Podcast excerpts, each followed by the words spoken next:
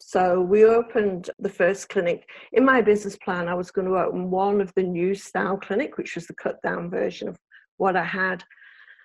And then I was going to run that for a year and see how that worked and then decide if it was franchisable.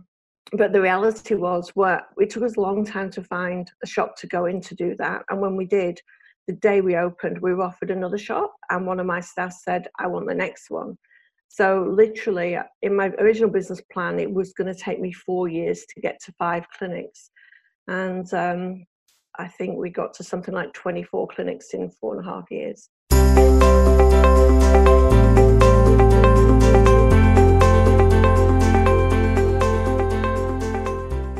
You're listening to How I Scaled My Aesthetic Clinic, the podcast where the most high performing owners of aesthetic clinics and med spas from all over the world tell their stories and share the strategies and insights that allowed them to grow their business from often humble beginnings to soaring success. If you've ever tried to build a clinic, you'll know that it takes a lot more than just being a great doctor or practitioner, and it helps when you learn from the best in the industry. So join me, Miriam Shaviv, host and director of content at Brainstorm Digital, as we explore how aesthetic clinic owners just like you have developed the mindset, skills, and experience to transform their businesses and how you can do the same. Let's jump in.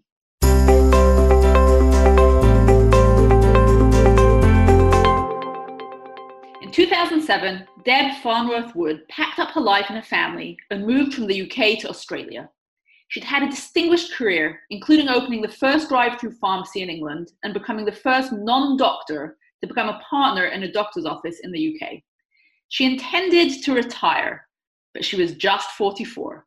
So perhaps it's not surprising that that didn't quite happen. A few years later, this serial entrepreneur was the proud owner of Australian Skin Clinics, a successful franchise brand which she grew to 60 clinics and $70 million before selling. Nowadays, she owns and runs the Ultimate Skin and Body Clinic and is in the process of building a brand new business, including launching a new skincare range. We're delighted to have her on the podcast. Hi, Deb. Hi, Miriam. Deb, I want to start off um, going back to that moment now more than a decade ago when you just moved to Australia from England and you had intended to retire. Um, but of course, you ended up running this aesthetic empire.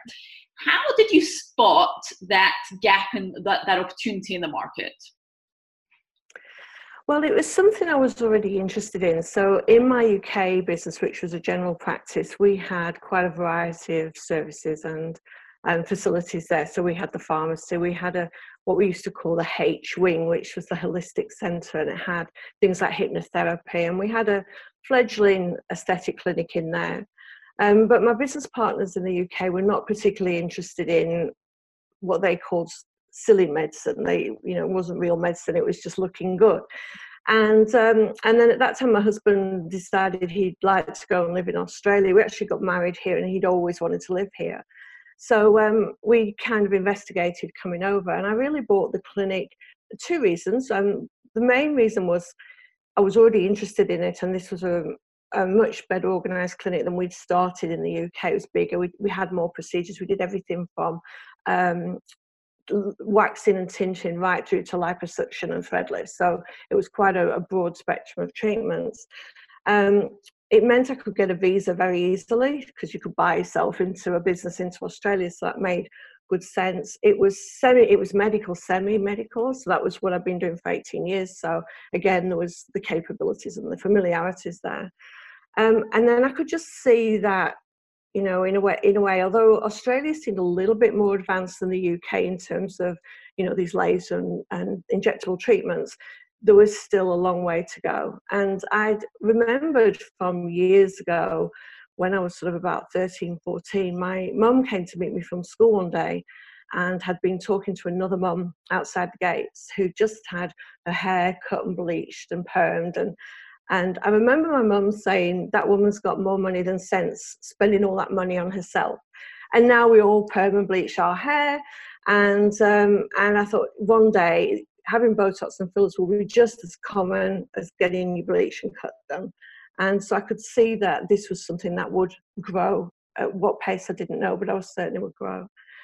And because before I was even in medical, I'd got a long career in retail and multi um, multi outlet businesses. I figured that franchising would be a possibility.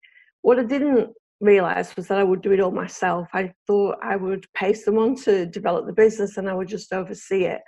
Um, but I just got completely hooked on the industry. I just loved what we did. And going to work wasn't like going to work, it was going and having a great deal of fun. And so that's what I did.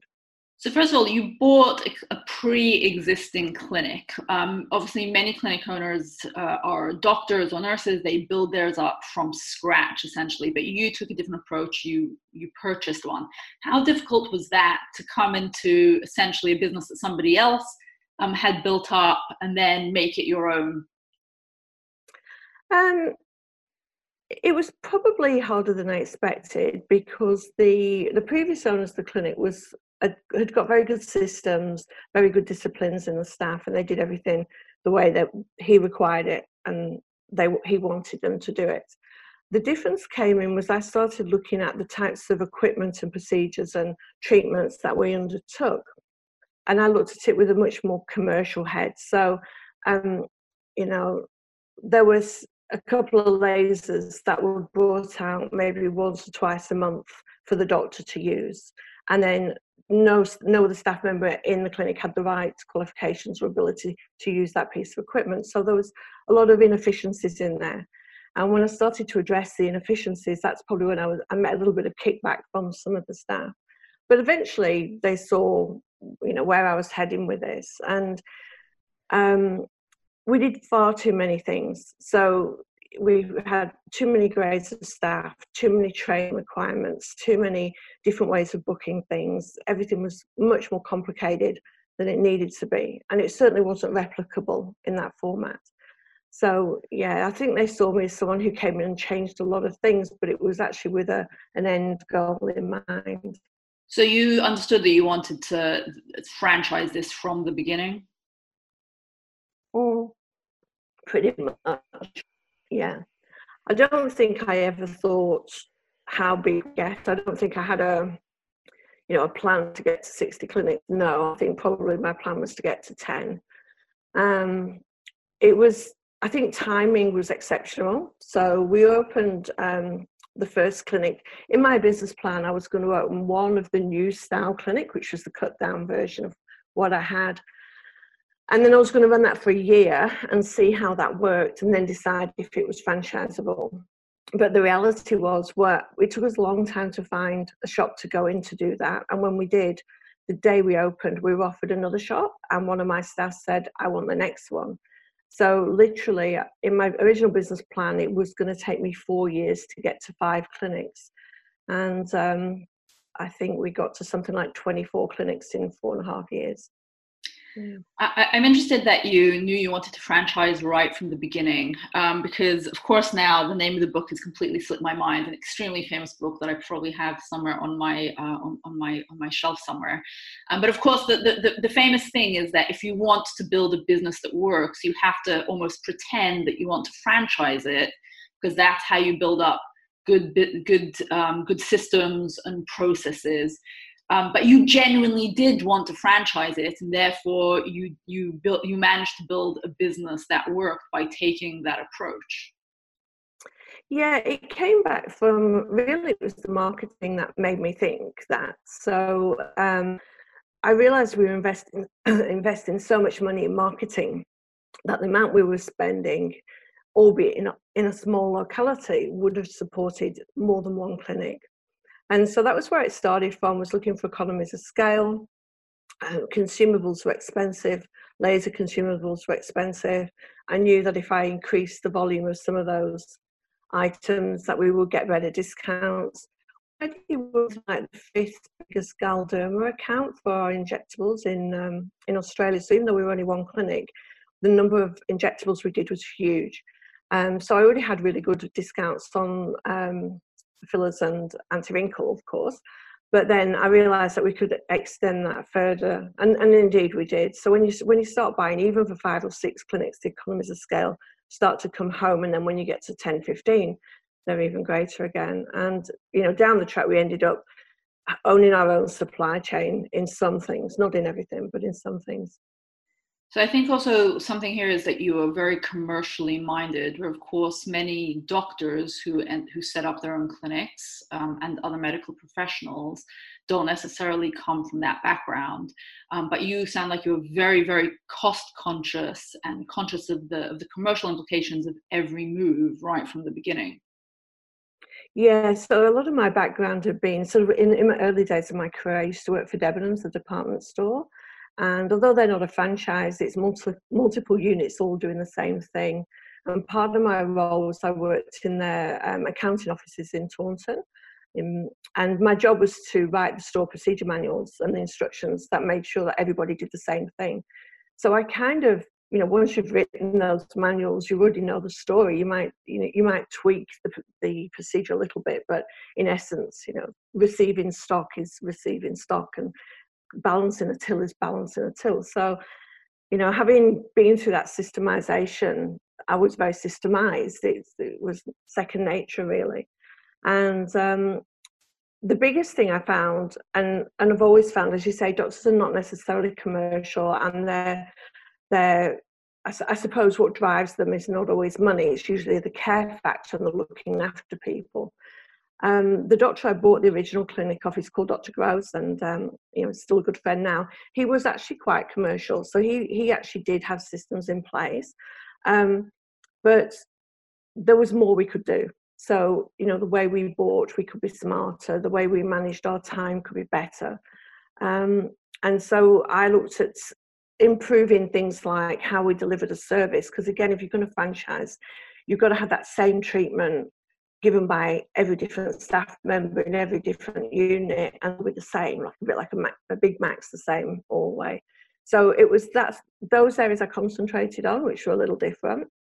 And um, the very first thing I did when I first bought the clinic was I just looked completely at every service, every product, every cost. So right down to the Q-tip and the Vaseline for you know doing a, um, a lash tint and then costed those services, costed the delivery of them. Again, in Australia, wages are expensive, so you know staff time is a big factor, and so costing them were they profitable? And I found that many of them weren't. And many of the services were offered just so that the ladies of the Gold Coast could say they were going to have a leg wax when really they were coming to have injectables and laser treatments and you know whatever else. So there was an element of we provided some services as a sort of a cloak for what was really going on in the clinic. And some of those I dropped because as time went on, you know, these services were now becoming more acceptable. The more we talked about it, the more acceptable they, they became. So then why did you decide to franchise rather than a different model where you were more um, in, you know, where you essentially owned every single one out and ran every single one outright? Why was that attractive to you? Um, two things really. So the main one is is I think that nobody works as hard for other people as they work for themselves. And so when you've got a franchisee, they've got skin in the game, they've got money invested, they're going to work hard because it's their return on their profit. The other thing is, in the same way that doctors are not very commercial, then beauty therapists are not very commercial as well. And it was a real struggle to get clinic managers who had enough experience or enough commerciality or enough awareness to manage a clinic without being supervised every day. And so, this idea of having a franchisee who had commercial background, who was genuine desire to make money, um, that to me was the, I suppose, the glue that held it all together. What was the key? What is the key to making a franchise model work? So there's there's no one thing it's an amalgamation of things and you know i always say to potential franchisees whether it's in this industry or anything else you have to look at the big picture so what is the demand for the services what is the demographic area they're going to buy services where are you going to put this business? Is it in a shopping centre? Is it in a strip shop? What are your overheads for the building? Um, when you're actually looking at the staff, you know, is there the right staff skills in that area? That was one of the areas that was a big concern for me was the skill sets. Um, because no one in that time came out of beauty school knowing how to operate a laser. So they'd come out with all the soft beauty skills, but not what I call high end aesthetic skills. So we actually had to send a, set up our own RTO, which is a regional training organisation, so that we could train those skills into our staff. So you have to look at that kind of collective picture. Um, but fundamentally, as long as you've got a business model that works, and when I say works, that you know it's a high demand um, product, there's enough profit in the product to pay over that, all the overheads, the rents, the staffing salaries, and your franchise fees. So you're obviously going to pay a royalty fee. Um, and then there has to be something left in the jar for the franchisee at the end of the day. And so it's it's quite a big picture to pull together. Um, and I think, in some sense, the secret of our success was we were one of the first people to do that as a franchise. In fact, the number of people who told me, you can't do this, nobody's going to want injectables in a shopping centre. And yet, you know, very short time later, you know, the, you, now you can see four, five, six aesthetic clinics in a shopping centre all doing injectables. So um, the market's really flooded now. So um, whether so, so now it, something people thought you couldn't do it back then, but do you now think this is something that people couldn't do now? I were you in this kind of magic moment where it just happened to work, or is this a model that people can still do now? I think I think people can still do it, but I think it's less profitable now than it was back then. And the competition is huge. And the shopping centres don't help. So they'll put four, five, six competitors you know, in a very short space of distance and then wonder why they're all struggling. Um, I definitely think I got in at, at a, a, good moment in time where I could see that it was about to grow and hadn't yet grown. Um, I think, I don't know what the position's like in the UK because I'm not there, but here we have a sense that there's going to be a lot more amalgamations of bigger brands that, you know, they're going to merge, they're going to take each other over. And there's a lot of both franchise brands um, company owned brands and in small salons were struggling even before COVID. So, you know, we had the worst February on record. I called round to everybody I knew to see how they were faring. So this was before the virus hit, and we've been suffering. Well, why, why do you think that was? Why do you think already? And of course, keeping in mind that February is your summer, is the end, the tail end of your summer rather than your winter. Um, yeah. So what, what, what, why do you think even before the virus hit, there was some kind of downturn? So we've had we've had a retail downturn in Australia for probably about nine months before that, and so it was deepening and deepening as it as we went through. February for us is is generally a quiet month. It's um, we come back from our summer holidays, school holidays. Schools go back towards the end of February, um, so normally there's a lot of people overseas on holiday or they're at home with the kids, so it's always quiet. But you know, some of the salons I was talking to were reporting being 30, 40% down on, on their norm for February. Um, so, and so, yes, I felt, uh, hmm. sorry. So I was going to say COVID on top of that must is clearly a, a, massive hit. So we will talk about the impact of COVID slightly later. Um, but just getting back to the the franchise thing. So it, I, I would say if you're doing it all again, of course you are doing it all again because you still have your clinic, but would you do it the same way again nowadays? Um, no, because there are so many clinics doing it the way I was doing it before. So um, I I think you can you know there's only so many same same type businesses you can have. So you need a point of difference. You need something to be different. Um, the world has changed significantly. Costs have been driven down over the last few years, so discounting here is huge. And I think what's happened is we've seen people in desperation, certainly in the last sort of nine months, but in you know last six months of last year and early this year, um, where clinics are discounting, just trying to get customers through the door. The old the loss leader of a treatment isn't working anymore. Everything, everybody wants everything discounted. And one of the biggest. I, have heard you talk about this, uh, the, the, the, the, race to the bottom in terms of pricing before. So how, how, obviously you don't want to be part of that race. How, how do you, how do you counter that essentially? It's hard. I um, actually don't discount much at all. Um, so in the one clinic that I've got is the original clinic that I bought. Um, when we became a franchise, we attracted a much younger demographic. So we went from being that kind of doctor's rooms with high end treatments to being more of a laser clinic and more general aesthetic. Um, of course, we had injectables, but we didn't do the, the thread lifts and the liposuctions and things we did before. And so my clientele changed, and we attracted a younger uh, clientele who was more interested in general skin treatments and lots of laser treatments. And what we've done is we've reversed it. So I've gone back to having a few more treatments that we didn't have under the franchise brand. Um, tried to attract back my clientele, which were typically an older demographic, a little bit more available spend. And we don't go for the volume of clients anymore. We go for quality size appointments. So we don't do 10 minute lasers anymore. And we've just tried to shift the gear back to being um, a little bit more for the discerning customer, a bit more boutique. So you've essentially taken the, the, the, the drive, to, obviously there's only a drive to the bottom in terms of prices if you allow that to happen, because um, obviously there's always a, a, higher end and a lower end of the market. So you've kind of self-consciously pulled yourself out of that almost.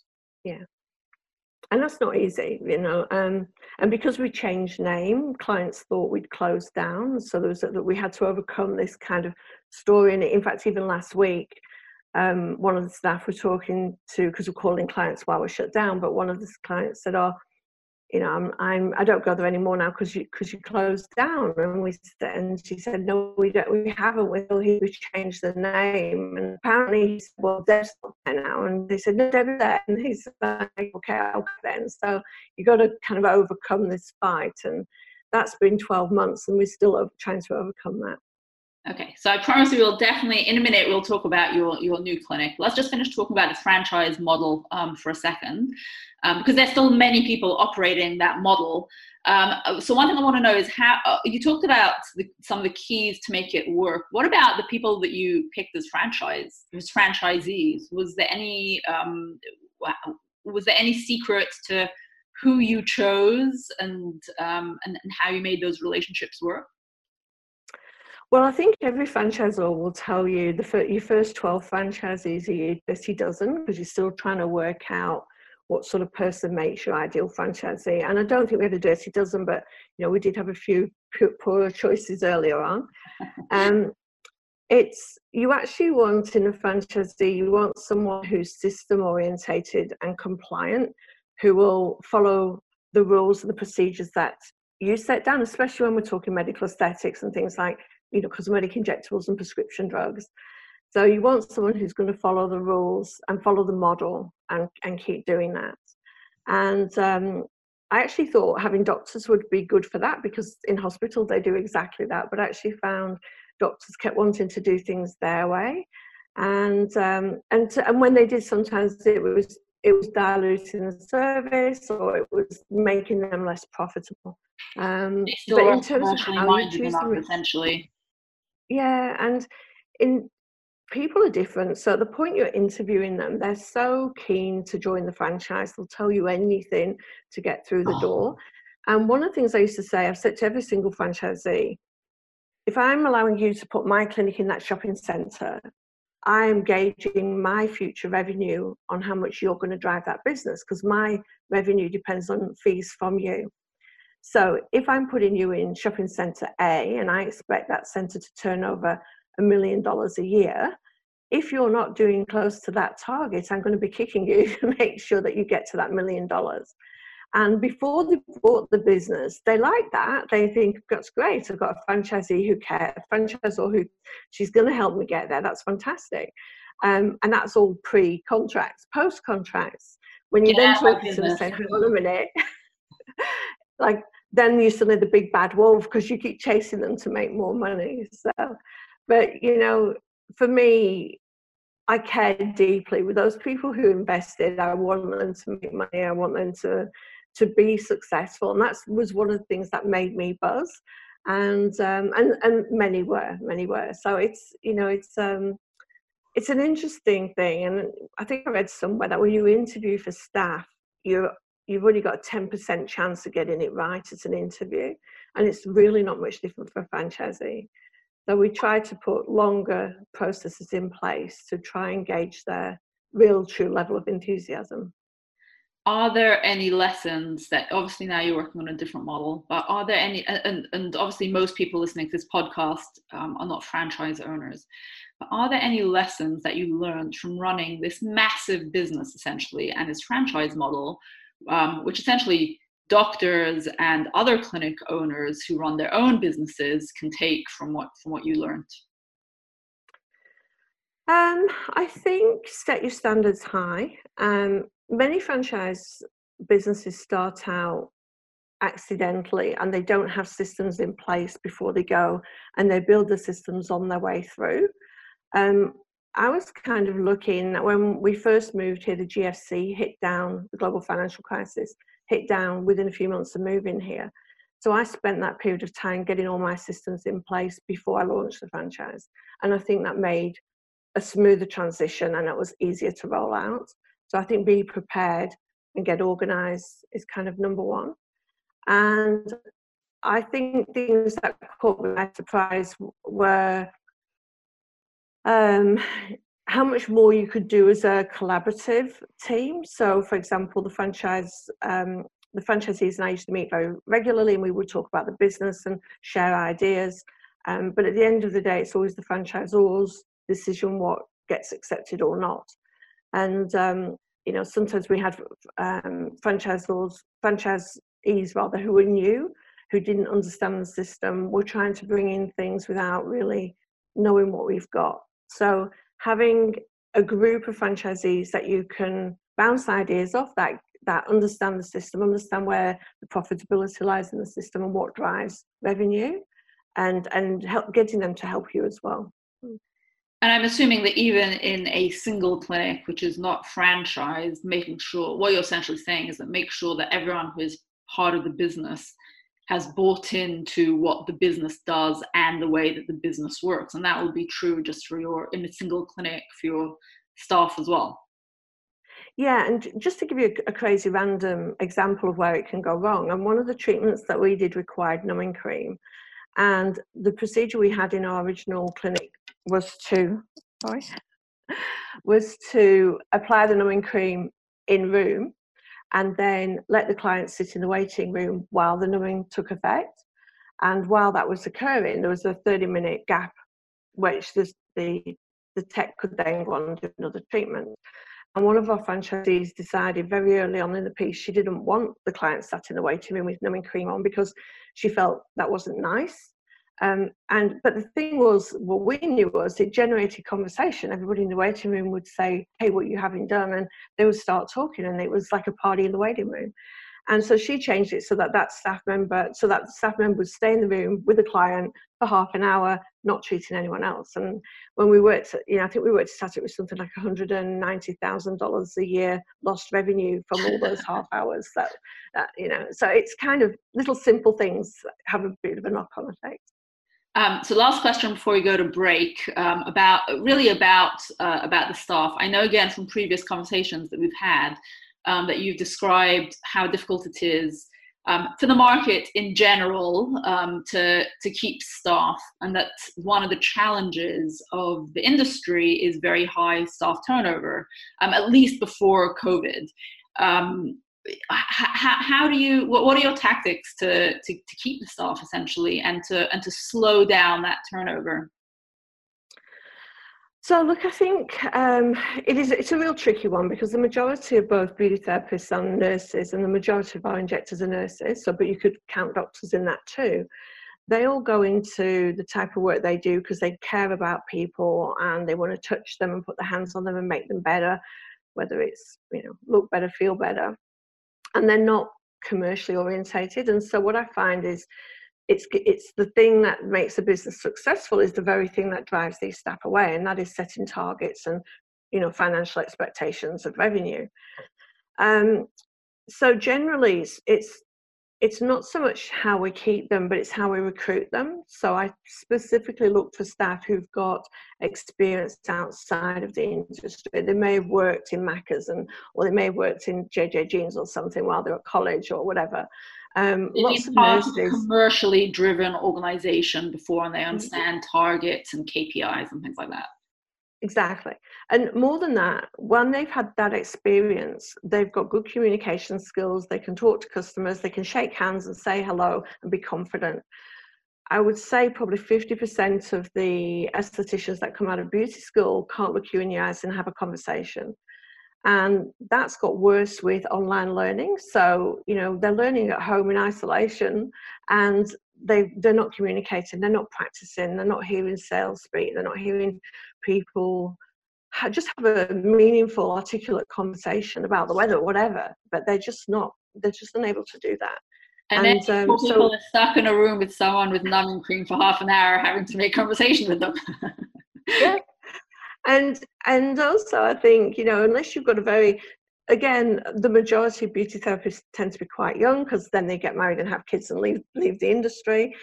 And um, and then you know that's probably politically incorrect to say but it is the reality of life and so these young girls haven't got a lot to talk about to the older clients and you know i think there's a combination of the the older client will think well what do they know they're only young kids and of course they look younger than they are because of the industry we're in and then the, um, the, the staff members sat there looking at this older, mature lady, thinking, "I've got nothing to say to her. She's not going to listen to me." So you know, really it's about the recruitment of the right personalities. That is the key to hanging on to those staff. Fantastic. Um, Deb, we're going to take a quick break now. Once we come back from the break, we're going to talk about a couple of things in particular. First of all, your marketing, um, and then reopening a business, uh, going back after running essentially a franchise business with 60 clinics, going back to running one. I want to know what that was like. So, just take a quick break, and then we'll be back and talk about those two things.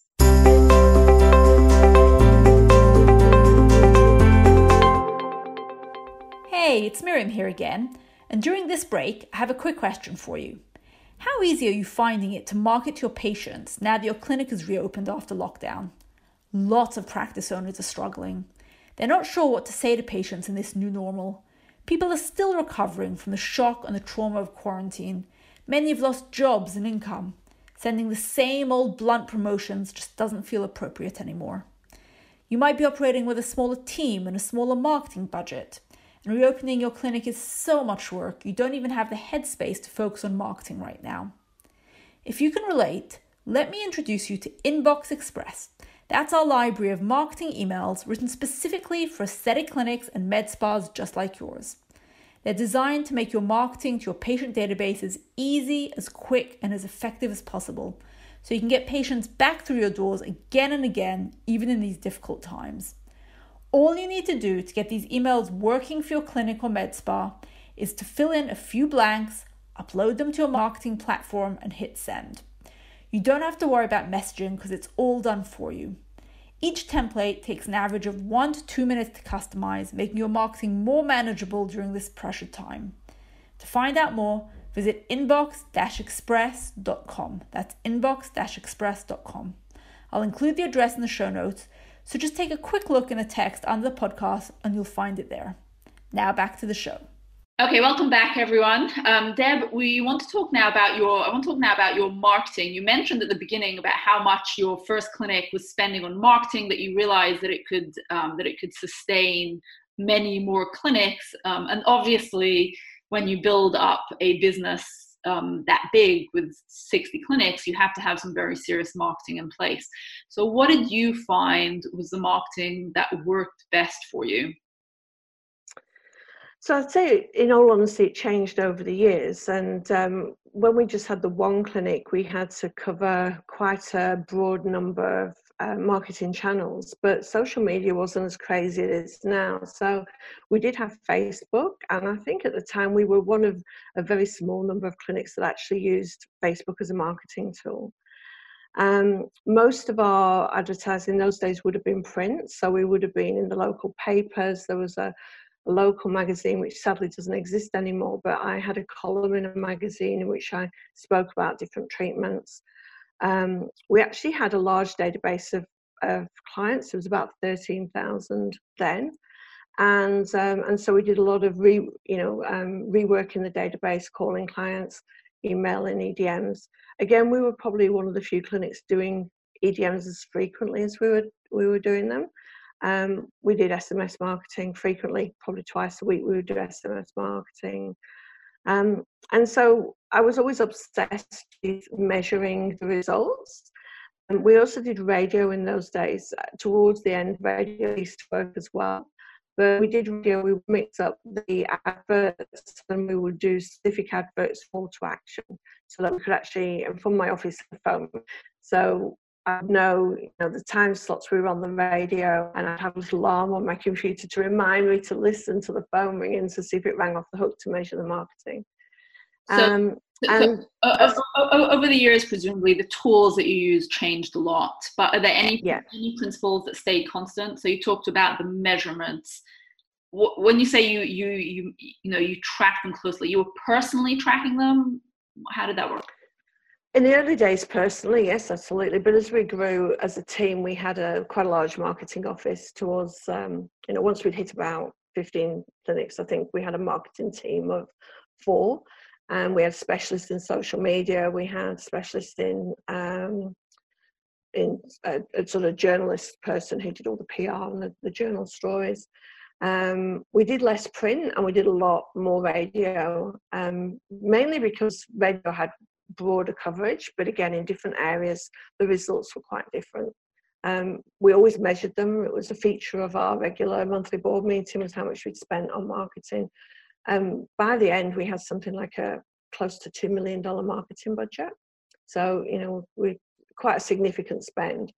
Um, so you have to track course, how well that's working. But I, as a, as a, you know, obviously we're marketers, obviously we're email marketers, um, but one of the classic mistakes that we see clinics make the entire time is they launch a campaign and then that's it. They never look at it again. They just let it run. Um, whereas, of course, tracking and optimization to me is the beauty of online marketing. It's the fact that you can do that. Um, you know, you can always make something better, but for that you have to monitor and measure and keep a close eye on it. So, why do you think that clinics um, undoubtedly are, are just not that good at that. I think it's about time. So when you're you know, when you're a sole clinic owner, you're everything. You're a bookkeeper, you're the buyer, you're the the HR person, the marketing person. And I think it's about time. And um, and also, some areas of marketing are hard to measure, so it's actually quite difficult to. And I think what are the, what are the key things you think that should be measured?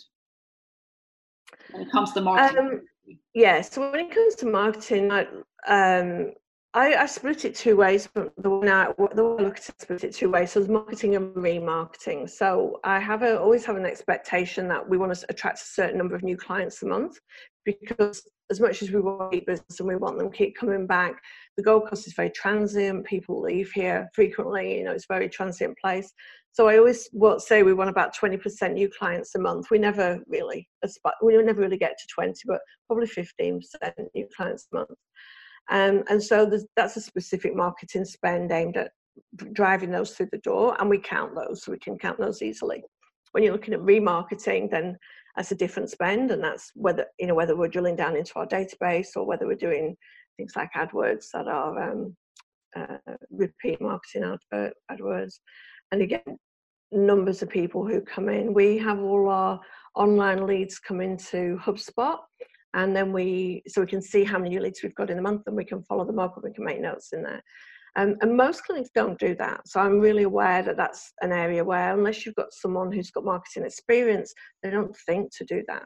They you know it, it's not a technique that would necessarily be something in their skill set. Yeah I, I find that when when we start working with clinics they have things set up but nobody is really nobody is really tracking it. And and i think technology is a barrier as well by the way. I think that very often understanding how to measure um, you know they, they don't have proper dashboards and that you know they, they, they don't really know they want to measure it but they don't really know how to um, so do you have any, what, what technology do you use to, um, to help you understand what's really going on with your marketing? Yeah, so um, during the during my days with ASC, we actually paid a software developer to improve their system to meet our needs. So, um, and I'm actually not on that system anymore because that's that went with the company. But um, the things that I look for, I have dashboards that tell me how many clients, how many rebooks. I can identify staff sales by hour, hourly productivity, by average sale. Um, I have uh, we have dashboards that tell us how many new clients we've got, um, average spend by age, by um, sex, by treatment. You know, well, so what's, it's what's striking here is how deep you're going, right? That very often um, when when clinics, like all businesses, like it's really no different to any other business, I think, um, do start to measure. They're measuring at a very surface level, right? How much are we spending? What are we seeing at the other end?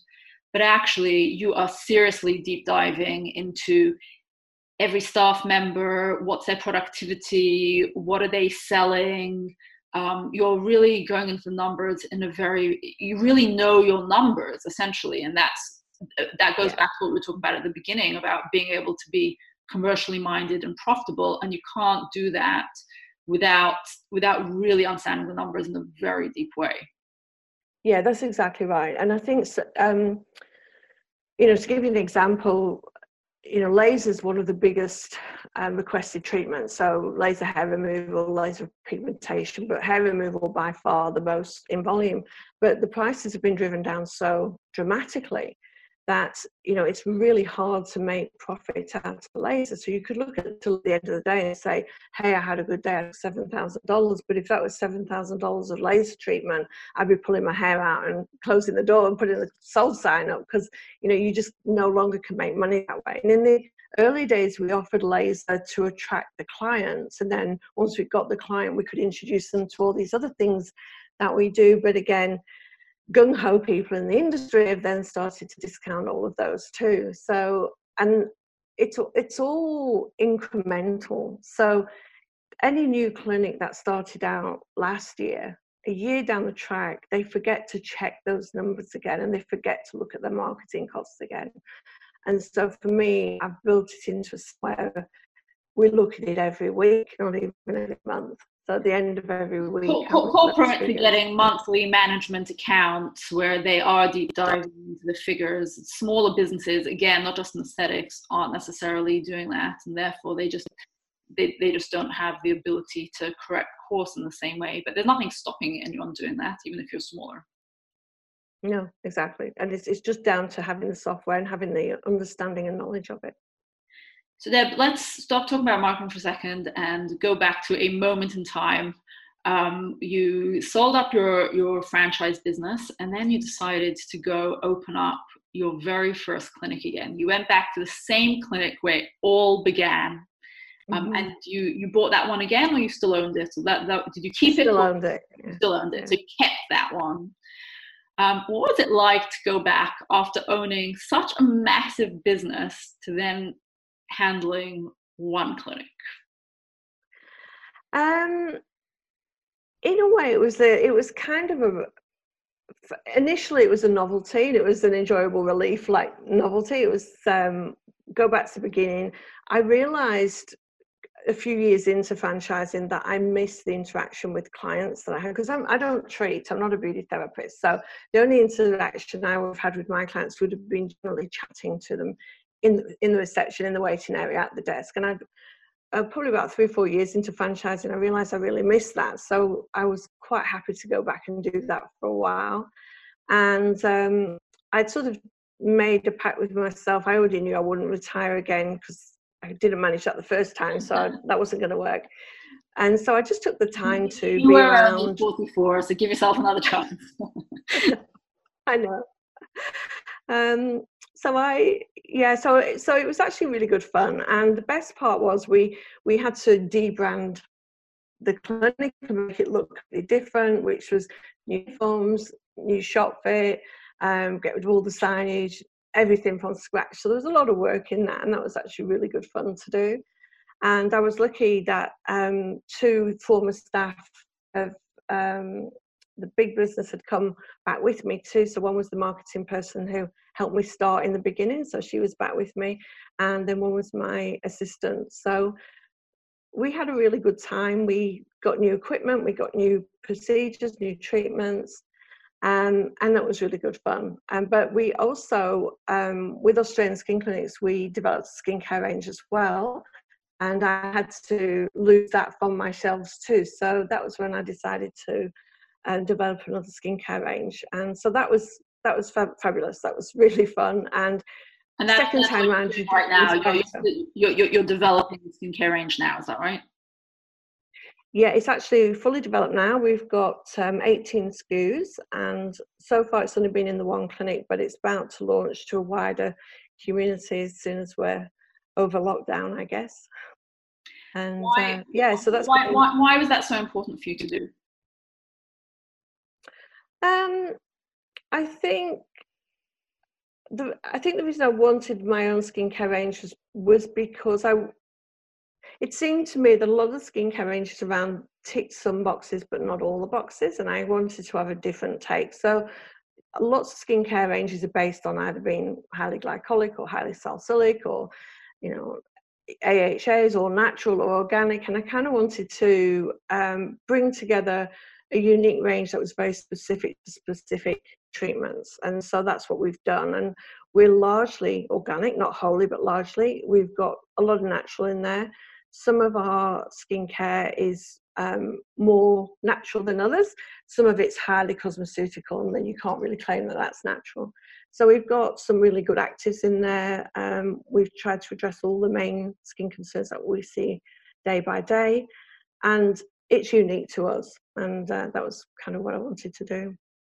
So I assume that again, um, now you're now you are essentially you've gone from being the big fish in the sea to being a much smaller fish in the sea. So I assume that differentiation is now um, something that you really have to think about. Yeah, absolutely. And I think um, I never I never aspired to be the big fish. That was never in my makeup. What what I aspired to be was good at what I did, and I, I think I've, that reflects my whole career.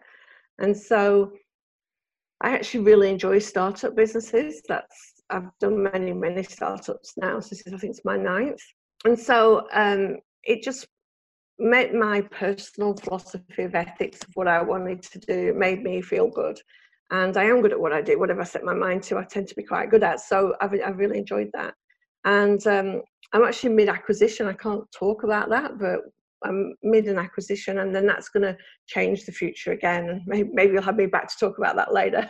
but um, yeah, have, and I also do, do, do you have plans? Essentially, how, how big do you want to get this time? I don't want to franchise again, so um, and I I don't want aesthetic clinics again. So it's not quite the same; it's different. Um, but yeah, I'm definitely. I have a bit of a rule that every business I grow has to be better than the last one. I say better, not bigger, better. And so that's my mission is to do this one more better than the last one, if that's not a word, but much better than last one. So how what what, what are you doing differently and better in this this time around? Mm, um, Without giving away too many secrets.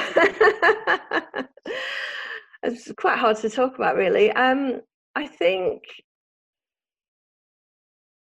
I think I very I care very much about the environment, and I've always, you know, I've always wanted, I've always wanted products that were environmentally friendly, cruelty free, all of that, and it's quite hard to achieve in, in aesthetics as a whole. And so I think what I've done is tapped into like the hearts and minds of people who think like I do that we're killing our planet and we have to stop. So um, for my skincare, the packaging is very important that it's biodegradable and recyclable. So yeah, so I think on that side, um, I I also know um, I've got lots of business strategies in mind that will help other people grow businesses, and that's going to be part of the the opportunity as well yeah and it's difficult to say much more without giving it away. Okay uh, we get, we get the message. It, i think it's a hold the hold, hold the space kind of message. It um, kind of is. Okay then we're going to take we're going to take one final break and then when we come back we're going to talk about the elephant in the room which is obviously covid-19 and i want to hear your perspective about how that is going to impact the way that clinics work um, and the whole industry in general. Um, so we'll just make a quick break and then we're going to be back Okay, thank you. Okay, everyone, welcome back. Um, Deb, there's the elephant in the room, uh, which is COVID 19. As we are recording this, um, I, myself here in London, we're in lockdown. Um, across Australia, clinics are closed, and in America as well. Um, so, what, what do you think? First of all, how, how, are you coping under under under current circumstances um, with the clinic um, and, and COVID nineteen in general? Um, so yes, as you said, the, the clinic is closed. I actually took the decision to close the clinic before the lockdown came because I'm from a health background and I thought that was the wise thing to do.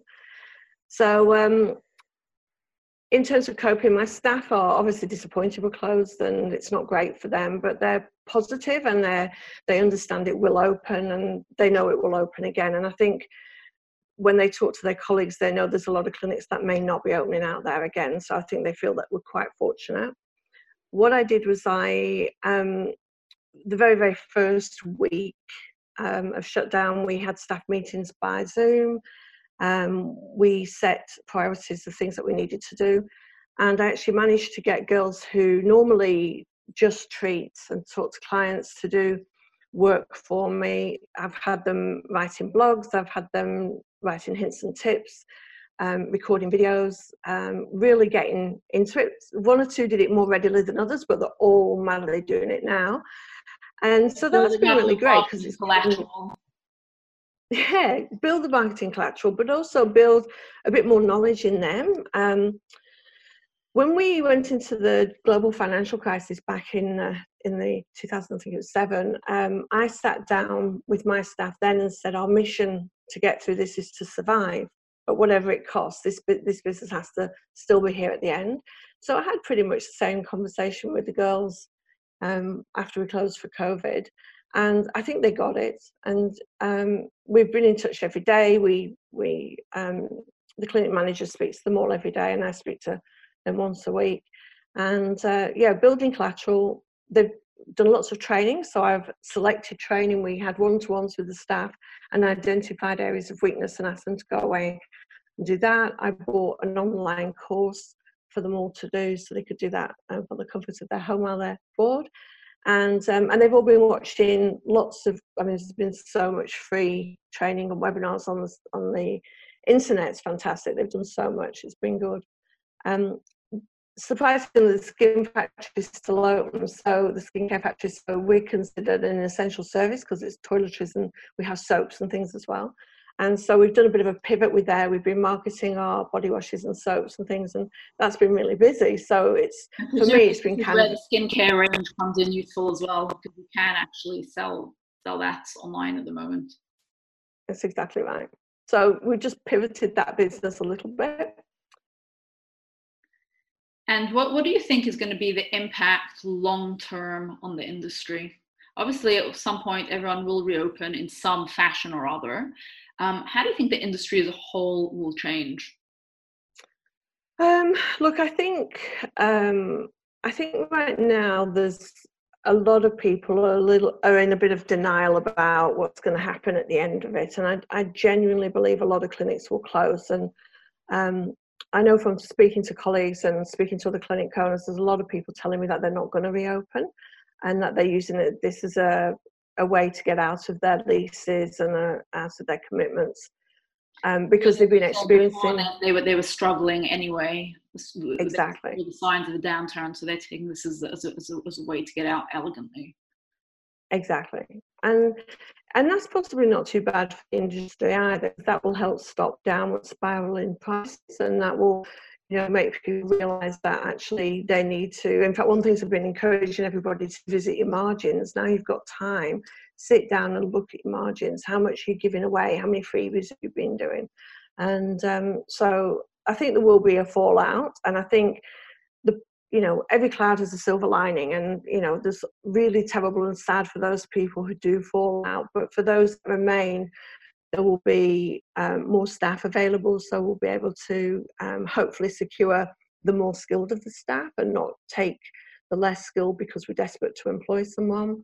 Um, i think all all the clinics that i know they've all been going through this period of re-education and upskilling and, and going through um, their training again. So we've got people who are now freshly invigorated and reminded themselves of all the things they've forgotten. So hopefully the standards of service and performance in the clinics will will improve. And um, but I think we'll also see some of those clinics that close or salons that close, people going back to home working again. So that happened at the end of the GFC. People were going back home to open their own home salons again and work on their own. And I see, I think we'll see that, not necessarily in the higher end aesthetics, but certainly in general beauty. So just to bring things full circle, um, I'm absolutely certain that when the clinics do reopen, everything you were talking about at the beginning about being commercially minded is really what's going to count. Absolutely, absolutely. And then I think in the way we practice, that's going to change. So we're currently um, installing screens in the front of the desk so that we've got you know a bit of a barrier, which goes against everything in my belief system about good customer service. But hygiene is now the number one king. Um, we'd already put in place very early on when the um, when there talk, was talk about this virus, we within a couple of days put in high sterilisation procedures. We every hour the clinic was gone through, we sterilised every door handle. Um, all the all the chairs were wiped down with um, antiseptic between clients and things. And I think that's going to have to continue. Australia's not been hit anything like as badly as the UK, um, but still people are concerned. Of course, naturally. Um, well, Deb, I look forward to hearing about whatever it is that you have planned in the future and the future development of your of your of your business. If people want to contact you, how can they get in touch? Um, so if you want to contact me, I'm on Facebook and um, Instagram. It's probably the easiest way to find me, and my handle's just Deb Farnworth Wood. Fantastic, Deb. Thank you so much for being a guest on How I Scaled My Aesthetic Clinic today. Um, and again, we look forward to hearing about your future, um, your future entrepreneurship um, and and uh, and adventures. Thank you very much. And for everyone else, we'll see you on the next episode of How I Scaled My Aesthetic Clinic.